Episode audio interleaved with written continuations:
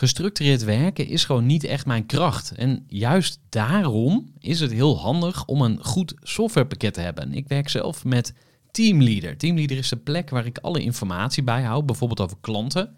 Waarin ik offertes maak en verstuur en die digitaal laat ondertekenen. Waarin ik facturen verstuur, waarin ik lijstjes bijhoud, waarin ik projecten kan managen, waarin ik standaard e-mails kan programmeren. Kortom, ik gebruik Teamleader om alle werkprocessen van mijn bedrijf te stroomlijnen. En zeker ook als je met een team werkt, is het heel fijn om over dezelfde informatie te beschikken. Nou, als je ook benieuwd bent of er mogelijkheden zijn om jouw bedrijf meer te stroomlijnen, of je nu alleen werkt of met een team, ga even naar teamleader.nl slash groeivoer en je kunt dan vandaag nog een trial starten voor twee weken lang, gratis. En je kunt Teamleader volledig uitproberen. En na de proefperiode krijg je ook nog zo'n leuke korting als luisteraar van Groeivoer. Ga naar teamleader.nl slash groeivoer. Groeivoer. Groeivoer. Groeivoer. Zoek je inzicht, inspiratie voor je eigen bedrijf. Wil je elke dag iets leren? Luister dan naar Groeivoer. Welkom bij weer een nieuwe aflevering van de Groeivoer podcast. En ik heb een vraag voor je. Hoe denk jij dat de wereld er in 2040 uitziet? Nou, als ik voor mezelf spreek, ik heb echt geen idee. Dat zijn van die grote vragen, daar ben ik niet zo mee bezig. Ik ben ondernemer en ik heb gewoon ja, vandaag problemen op te lossen. En ja, ik kijk natuurlijk wel eens vooruit, maar niet zo vaak. Maar gelukkig zijn er mensen zoals Paul Schenderling, auteur van het boek Er is leven na de groei. Paul is ook econoom, spreker, werkt bij Berenschot, een vooraanstaand adviesbureau. En hij gaat je in deze aflevering meenemen in zijn gedachtegoed over groei. En vooral hoe kunnen we op een andere manier naar groei kijken. Als we zo doorgaan met alleen maar groeien en consumeren, dan komt het niet goed. En dan ziet 2040 er ja, een stuk minder leuk uit. Maar het kan ook anders. En dat laat Paul zien hoe wij als gewone burgers, als ondernemers, keuzes kunnen maken om een mooier toekomstplaatje te realiseren. Ik zou zeggen, laten we lekker gaan luisteren naar Paul Schendeling, auteur van het boek Er is leven na de groei. Voor de kennis en ideeën van een interessante gast. Die zijn verhaal met jou wil Mijn naam is Paul Schendeling, ik ben eh, 35 jaar. Ik ben eh, econoom van huis uit. En ik ben economie gaan studeren omdat ik heel erg eh, nieuwsgierig was, al als tiener, naar de impact van onze consumptie buiten Nederland. Ik had er wel eens van gehoord dat achter de mooie merken, dat er een hele wereld achter schuil gaat, waarin behalve hele goede dingen ook heel veel misstanden plaatsvinden. Bijvoorbeeld misstanden op het terrein van arbeidsomstandigheden, maar ook misstanden in, eh, op het terrein van milieu, bijvoorbeeld milieuvervuiling. Toen ben ik internationale economie gaan studeren om erachter te komen hoe zitten mondiale handelsketens in elkaar. Na mijn studie ben ik in de publieke sector gaan werken als adviseur. Maar eigenlijk is mijn interesse en passie voor het eerlijker maken van mondiale handel nooit helemaal verdwenen. In 2019 heb ik de draad weer opgepakt. Toen heb ik voor het eerst uitgerekend hoeveel mensen er nou eigenlijk in het mondiale zuiden werken voor Nederlandse consumptie. En dat blijken 10 miljoen mensen te zijn. Is ontzettend veel. Ik weet echt dat ik daar eh, heel lang geschokt door was dat er zoveel mensen voor ons eh, werken. Vaak onderbetaald, onder slechte omstandigheden, zonder sociaal vangnet. En dat heeft er bij mij toe geleid dat ik ook echt weer meer ben gaan nadenken over het thema en over mijn bijdrage daaraan.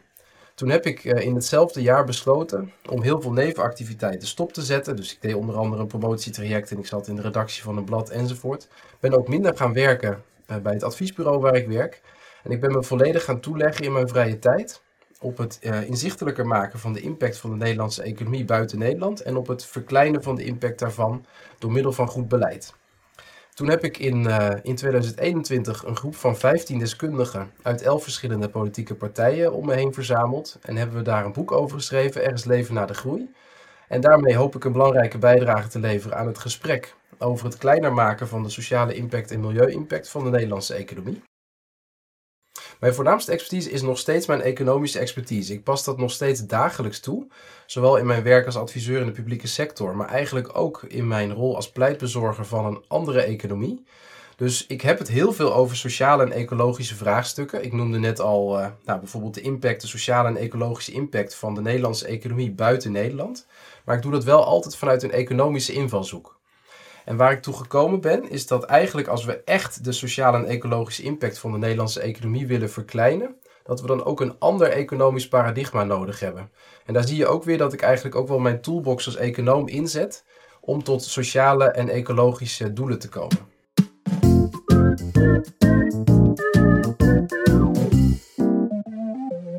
Een ander economisch paradigma, dat moet ik zeker even toelichten. En wat eigenlijk het allerbelangrijkste is, is dat we ons eerst realiseren dat het huidige dominante economische paradigma niet werkt. Wat is het dominante paradigma? Dat is groene groei. En groene groei betekent eigenlijk heel simpel het streven om vergroening van de economie samen te laten gaan met economische groei. En nou is het vervelende dat het een heel mooi streven is. Het communiceert ook heel goed. Het lijkt me ook een heel motiverend uh, communicatiestreven. Het is alleen niet wetenschappelijk onderbouwd dat dit daadwerkelijk mogelijk is. Met andere woorden, er is geen empirisch wetenschappelijk bewijs dat vergroening van de economie en economische groei samengaan. Nu is het op zich tot op zekere hoogte mogelijk om de economie te laten groeien en bijvoorbeeld de CO2-uitstoot te verminderen. En dat zie je in sommige landen ook al gebeuren. Het is echter niet mogelijk om de totale milieu-impact te verkleinen. En met totale milieu-impact bedoel ik enerzijds de uitstoot van broeikasgassen, waar ik net aan refereerde, maar bijvoorbeeld ook materiaalgebruik en landgebruik en watergebruik en emissies van toxische stoffen.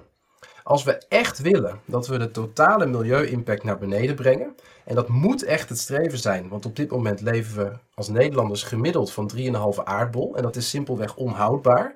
Maar als we dat echt willen, die impact naar beneden brengen, dan zullen we dus af moeten stappen van het paradigma van groene groei en moeten toewerken naar een ander paradigma. Nou, dan kom ik natuurlijk uh, um, op de vraag: wat is dan het andere paradigma wat ik voorsta?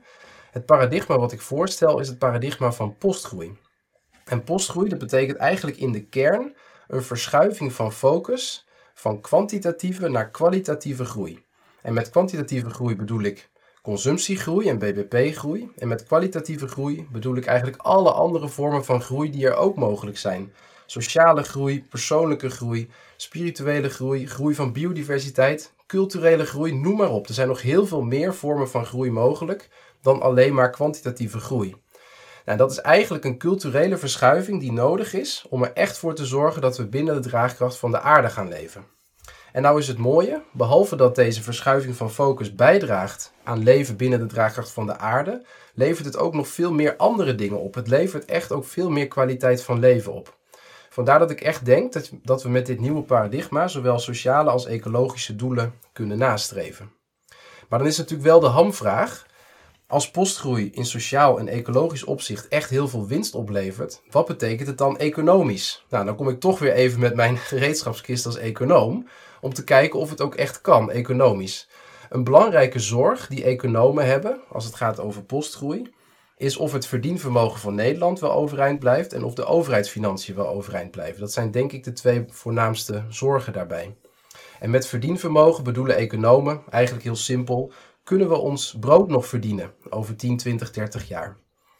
Nou, om dan postgroei op een goede manier in te voeren in Nederland, stellen wij voor om de belasting te verschuiven in substantiële mate van arbeid naar consumptie. Specifiek stellen we voor om de belasting te verschuiven naar de meest vervuilende vormen van consumptie. En wat je eigenlijk al hoort in deze maatregel, is dat de lastendruk voor bedrijven in ons voorstel niet toeneemt. En dat is ook precies de bedoeling, want het is heel belangrijk dat we de transitie naar postgroei op zo'n manier vormgeven dat we ook het verdienvermogen van Nederland overeind houden en zelfs versterken.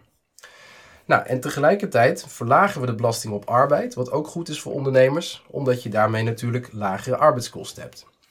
Dus dit laat duidelijk zien dat de manier waarop wij voorstellen postgroei in te voeren niet nadelig hoeft te zijn voor het verdienvermogen van Nederland. Integendeel, door de belastingverschuiving van arbeid naar consumptie worden eindelijk groene verdienmodellen, waar je nu als ondernemer altijd nog subsidie voor nodig hebt van de overheid om ze rendabel te maken, die worden dan eigenlijk vanzelf rendabel. Omdat eindelijk in de winkel ook voor consumenten zichtbaar wordt dat duurzame producten goedkoper zijn, zouden moeten zijn. Dat is nu trouwens zeker niet het geval, maar dat wordt in de toekomst in een postgroeisamenleving wel het geval.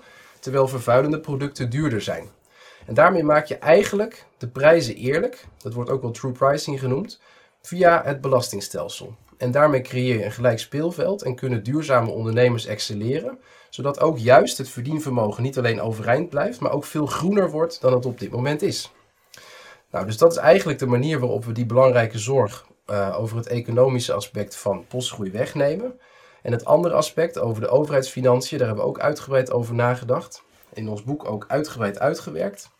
En het voornaamste punt daar is dat we heel goed moeten kijken naar de zorgkosten. Dus als we kijken naar de houdbaarheid van de overheidsfinanciën op lange termijn, dan wordt die met name nadelig beïnvloed door stijgende zorgkosten. En laat nou precies in een postgroeiscenario de zorgkosten sterk naar beneden kunnen. Waarom? Nou, als we nu kijken naar de huidige zorgkosten, dan is ongeveer 50% van alle ziektelast is, uh, gerelateerd aan uh, welvaart. Dat zijn vermijdbare ziektes. Die worden ook vaak wel welvaartsziektes genoemd. Het belangrijkste voorbeeld daarvan is dat heel veel ziektelast ontstaat door overmatige stress. En daarbij gaat het zowel om fysieke aandoeningen, denk aan hart- en vaatziekten die door overmatige stress veroorzaakt worden, maar ook aan mentale aandoeningen. En je zou dus eigenlijk, als we de focus verschuiven van kwantitatieve naar kwalitatieve groei, zou je zeker verwachten dat ook een aanzienlijk deel van die vermijdbare ziektelast naar beneden kan en dat we dus ook de zorgkosten kunnen beheersen. Met andere woorden, ik denk dat postgroei heel interessant is vanuit sociaal opzicht, vanuit ecologisch opzicht, maar ook vanuit economisch opzicht hoeft het zeker niet nadelig te zijn om dat uh, nieuwe paradigma te omarmen. Even een korte onderbreking met een belangrijke vraag aan jou.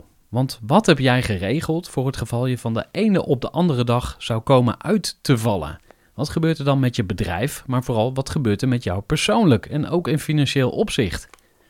Samen met ASR voerde ik drie openhartige gesprekken over tegenslag en veerkracht. En dat deed ik met Saskia, Vincent en Pieter. Ondernemers met een bloeiend bedrijf die van de ene op de andere dag niet meer konden werken. En die verhalen hoor je in aflevering 256, 257 en 258 van deze podcast. Als ondernemer wil je natuurlijk niet uitvallen. En daarom is het belangrijk dat je veerkrachtig bent, want voorkomen is beter dan genezen. En als het dan toch misgaat, is het fijn dat je iets geregeld hebt, zodat je weer snel door kunt met ondernemen. Wil je weten hoe veerkrachtig jij nu bent? Vul dan in twee minuten de veerkrachttest van ASR in. Ga naar asr.nl/slash veerkrachttest ondernemers.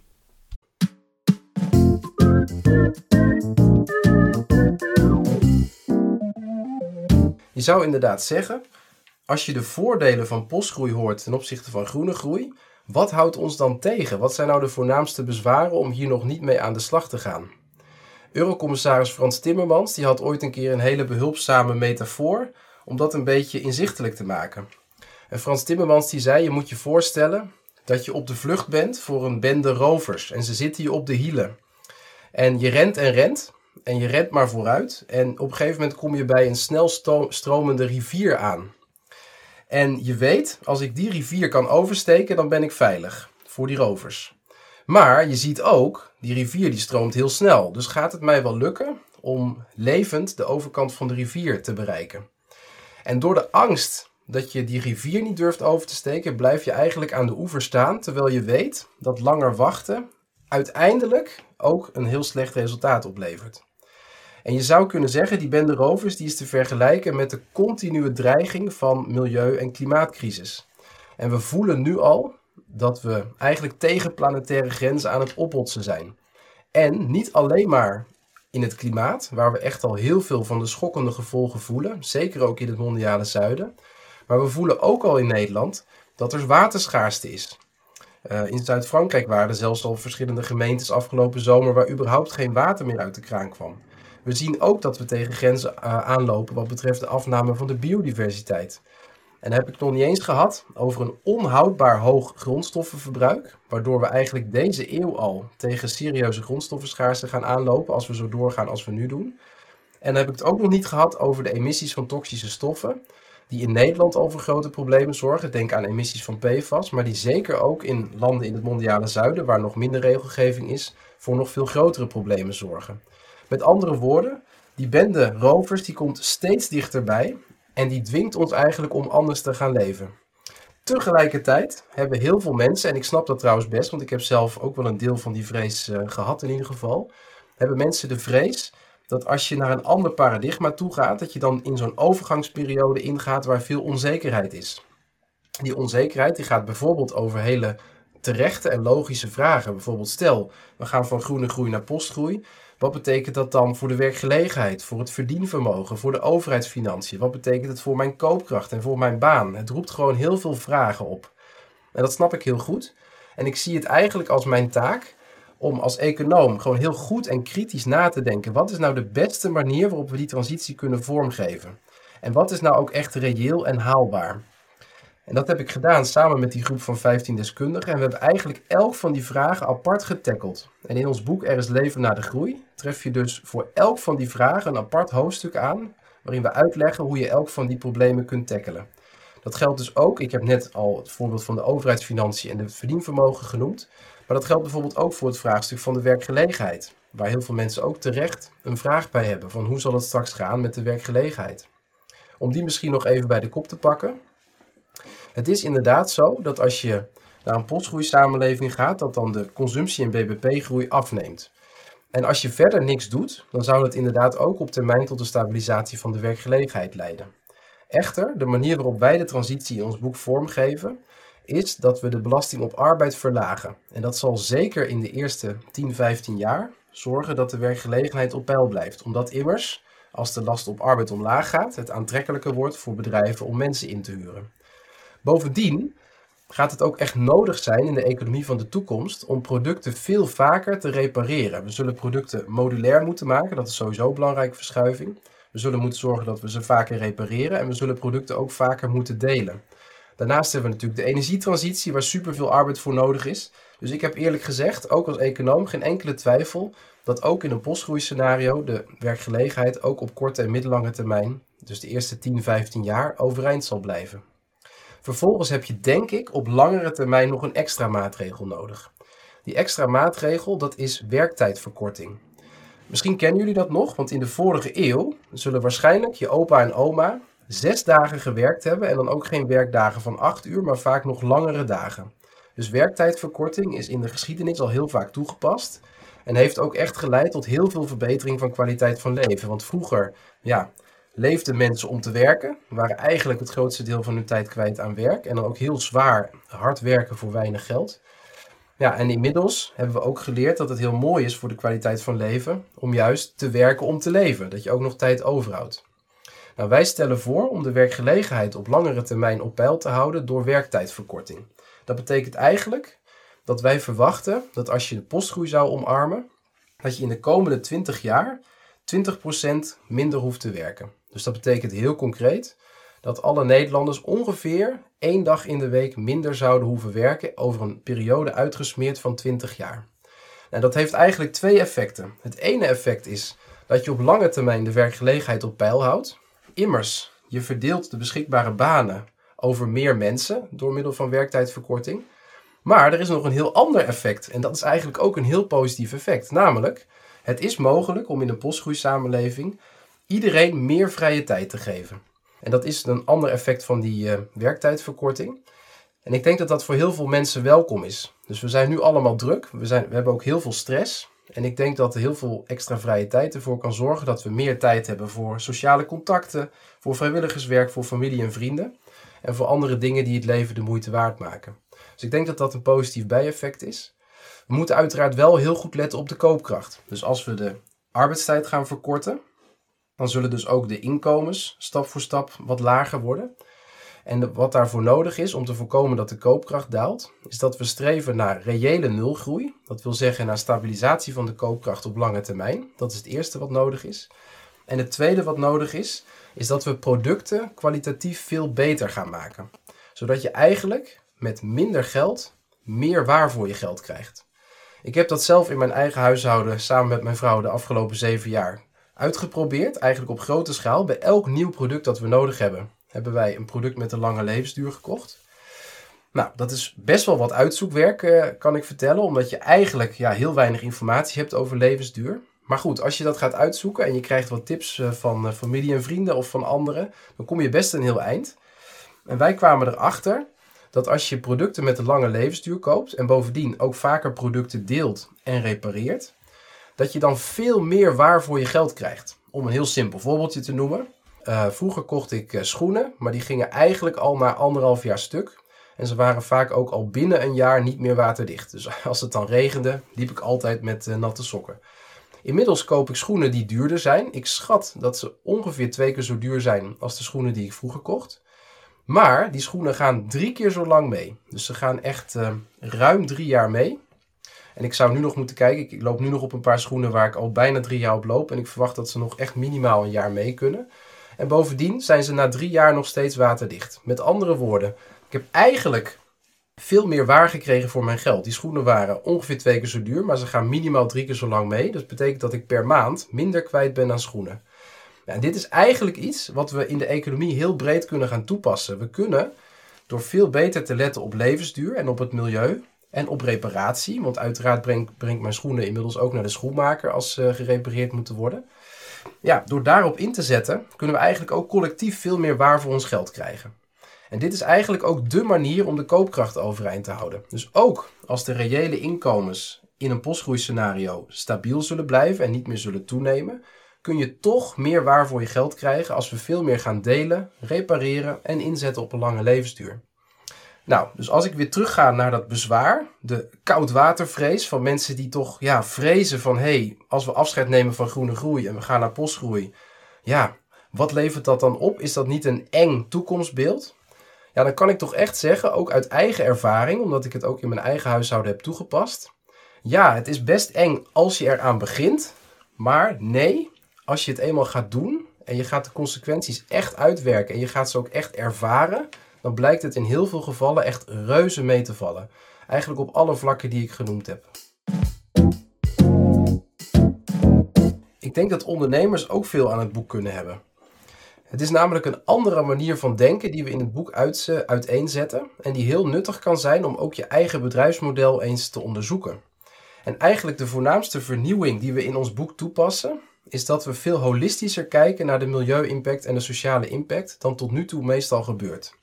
Wat we eigenlijk veel in de praktijk zien, ik zie dat trouwens bij ondernemingen, maar eerlijk gezegd zie ik dat ook bij overheden heel veel gebeuren, is dat we vooral focussen op het directe klimaatimpact.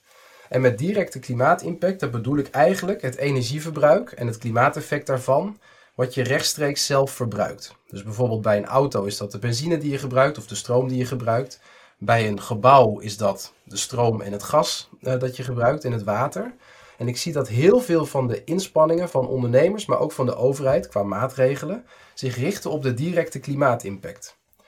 Maar door holistisch te kijken kom je erachter dat je als ondernemer nog veel meer van je impact kunt verbeteren. En ik vind het trouwens al heel goed wat er gebeurt. En ik zie ook heel veel om me heen gebeuren. Maar er kan denk ik meer als je ook holistisch gaat kijken. Ik geef een paar voorbeelden. Behalve de directe klimaatimpact kun je ook kijken naar de indirecte klimaatimpact. En als je daarnaar gaat kijken, dan zul je versteld staan hoe groot die indirecte klimaatimpact is. En met indirecte klimaatimpact bedoel ik eigenlijk de CO2-uitstoot en de andere uh, vormen van broeikasgassen die bij de productie van onze spullen tot stand zijn gekomen. Dat is bijna altijd in het buitenland. Vandaar dat het ook heel groot ja, onzichtbare impact is. En snap ik ook eigenlijk heel goed dat we daar zo vaak overheen kijken. Maar als je erbij stil gaat staan, dan is van de totale klimaatimpact bijna de helft indirecte klimaatimpact. Met andere woorden, de impact van het bouwen van het huis, van het maken van de auto, van het produceren van al die spullen. En daar gaat dus een heel groot deel van die impact in zitten. En als je dus als ondernemer je eigen productieketen wil doornemen of je wil je eigen bedrijfsvoering doornemen, dan is het echt heel zinvol om ook te kijken naar die indirecte klimaatimpact. Dat kan trouwens als je naar je eigen bedrijfsvoering kijkt, maar je zou ook kunnen kijken naar je eigen productieproces en ook verderop in de keten, namelijk bij de productie van grondstoffen voor jouw product of bij de halffabrikaten, want daar wordt natuurlijk ook ontzettend veel energie bij gebruikt. En er zijn hele mooie voorbeelden van ondernemers die dus zo ook verder in de keten gaan kijken om de klimaatimpact te verminderen. Maar zelfs dan zijn er nog meer voorbeelden. Want eigenlijk heb ik met de directe en indirecte klimaatimpact nog steeds alleen naar het klimaat gekeken. En het is super belangrijk voor de toekomst van, de, van het leven op aarde dat we niet alleen naar klimaat kijken, maar dat we ook kijken naar materiaalgebruik, watergebruik, landgebruik en emissies van toxische stoffen. Ja, en dit zijn eigenlijk allemaal vormen van impact die met name gaan over biodiversiteit. Om één voorbeeld te noemen, 90% van alle biodiversiteitsverlies is gelinkt, wordt veroorzaakt eigenlijk door land- en materiaalgebruik. Dat is echt gigantisch. En ook 90% van de waterstress, dat wil zeggen dat er een tekort is aan water op heel veel gebieden, in heel veel plekken op de aarde, ook al in Europa, wordt ook veroorzaakt door land- en materiaalgebruik. Met andere woorden, het is echt super belangrijk dat we ook als ondernemers heel kritisch gaan kijken naar ons materiaalgebruik en naar ons landgebruik. En dan kom je eigenlijk op totaal andere inzichten. Want als je bijvoorbeeld ook het materiaalgebruik gaat meewegen en je gaat een uh, lifecycle analysis doen van je producten, dat wil zeggen je gaat de totale impact van je producten in kaart brengen, inclusief de impact van materialen en land en water, dan kom je er bijvoorbeeld achter dat modulair produceren veel belangrijker is, dat reparatie super belangrijk is en dat lange levensduur heel belangrijk is. Met andere woorden, behalve naar de CO2-impact, ga je eigenlijk ook naar heel andere facetten van je eigen productieketen kijken. En dat kan echt heel waardevol zijn om te doen. Daarnaast denk ik dat ondernemers ook keihard nodig zijn voor de transitie naar een postgroei-economie. Want, zoals ik al zei, door die verschuiving van belasting van arbeid naar consumptie worden producten die milieu-onvriendelijk zijn duurder en milieuvriendelijke producten worden goedkoper. En wat we nodig hebben, en daar nodig ik echt alle ondernemers toe uit, is nadenken over groene verdienmodellen. Hoe kan ik nou zoveel mogelijk toegevoegde waarde bieden voor mijn klanten met een zo klein mogelijke milieu-impact? En dan het liefst natuurlijk holistisch bekeken, dus naar je echte totale milieu-impact. En daar ligt een grote uitdaging voor ondernemers en daarom hoop ik ook echt dat er iets gaat ontstaan wat ik zelf post-growth entrepreneurship noem, postgroei-ondernemerschap, waarbij je dus echt gaat kijken hoe kan ik meer waarde creëren met een kleinere milieu-impact.